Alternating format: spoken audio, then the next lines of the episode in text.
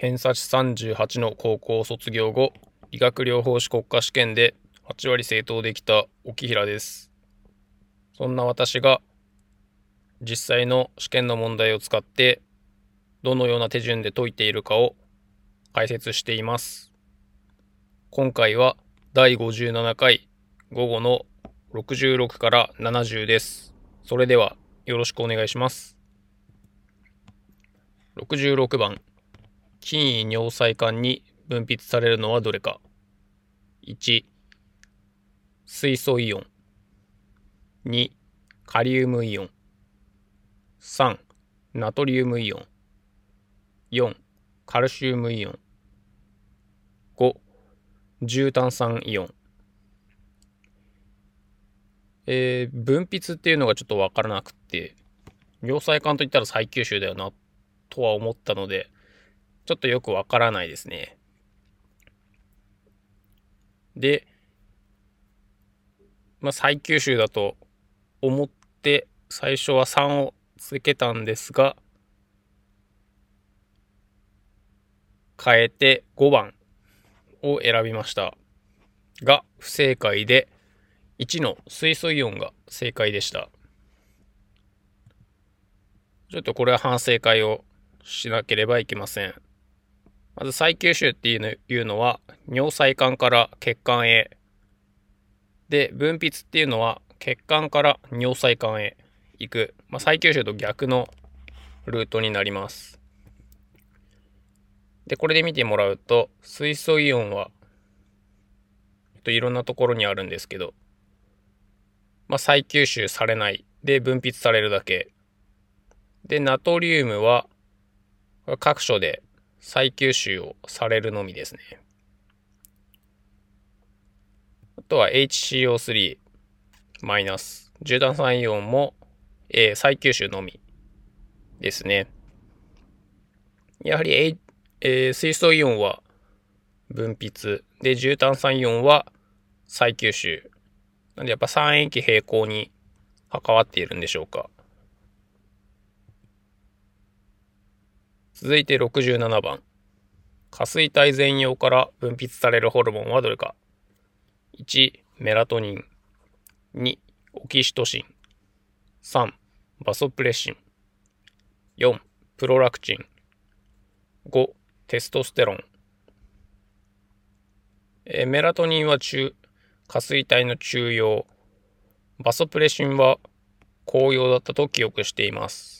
なんで1と3は違うかなと思います。で、2、4、5で迷いまして、5番テストステロン選んだんですが、不正解でした。これも反省会をしておきます。で、下垂体全葉から分泌されるのは、性腺刺激ホルモンで、テストステロンは、えー、精巣から、性腺刺激ホルモンが精巣に行って、で、精巣からテストステロンが分泌されます。で、オキシトシンは下垂体の紅葉から分泌されます。で、え下垂体の全葉からは成長ホルモンとプロラクチンが分泌され、そのまま作用するような感じになります。続いて68番。体温について正しいのはどれか2つ選べ。1、体温調節中枢は円髄にある。2、末梢血管収縮で熱放散が低下する。3、人の核心温度は体表で測定できる。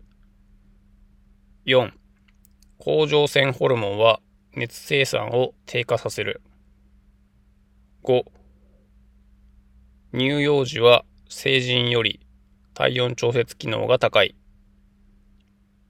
え、体温調節の中枢は視床下部ですし、え、乳幼児はすぐ熱出したりするんで、体温調節機能は低いと思います。なんで1と5はまだ違うかなと思います。で、体表で核心の温度は測定できないかと思ったんですけど、直腸から測れるのかなと思ったので、ちょっと一回×にしたんですけど、丸にしました。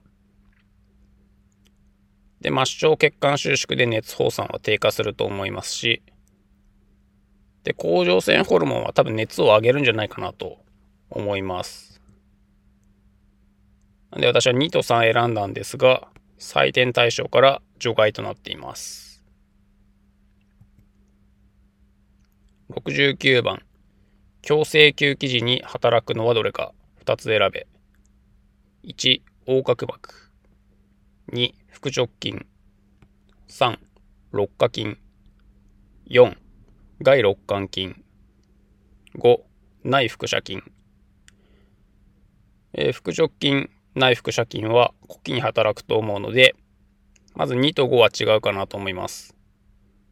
で、横隔膜は安静吸気だから違うかなと思って、最初3と4にしたんですけど、六下筋は肋骨を引き下げる作用があったかなと思うので、それだと呼気に働くんじゃないかと思いましたので、変えて1番と4番を選択して正解しました。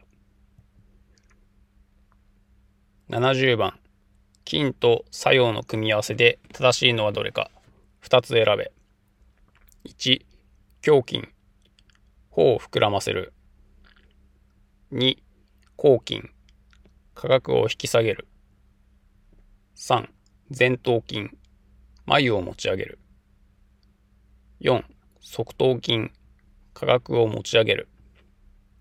5、内側翼突筋、唇をすぼめる。まず、抗筋、内側翼突筋は咀嚼に関わるので、まずこれら作用が違うかなと思います。抗筋は価格を引き上げるし、内側翼突筋は、なんか価格を左右に動かす、みたいな作用があったような気がします。なんで2と5は、まあ、違うかなと思います。胸筋はちょっとわからないです。膨らませるんだか、へこませるんだか。ただ、前頭筋、側頭筋は作用が合ってるかなと思います。ので、3と4を選択して正解しました。今回もご視聴いただきありがとうございました。お疲れ様でした。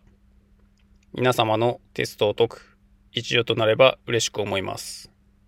今後もアップロードを続けていきますので、チャンネル登録よろしくお願いします。それでは次の動画で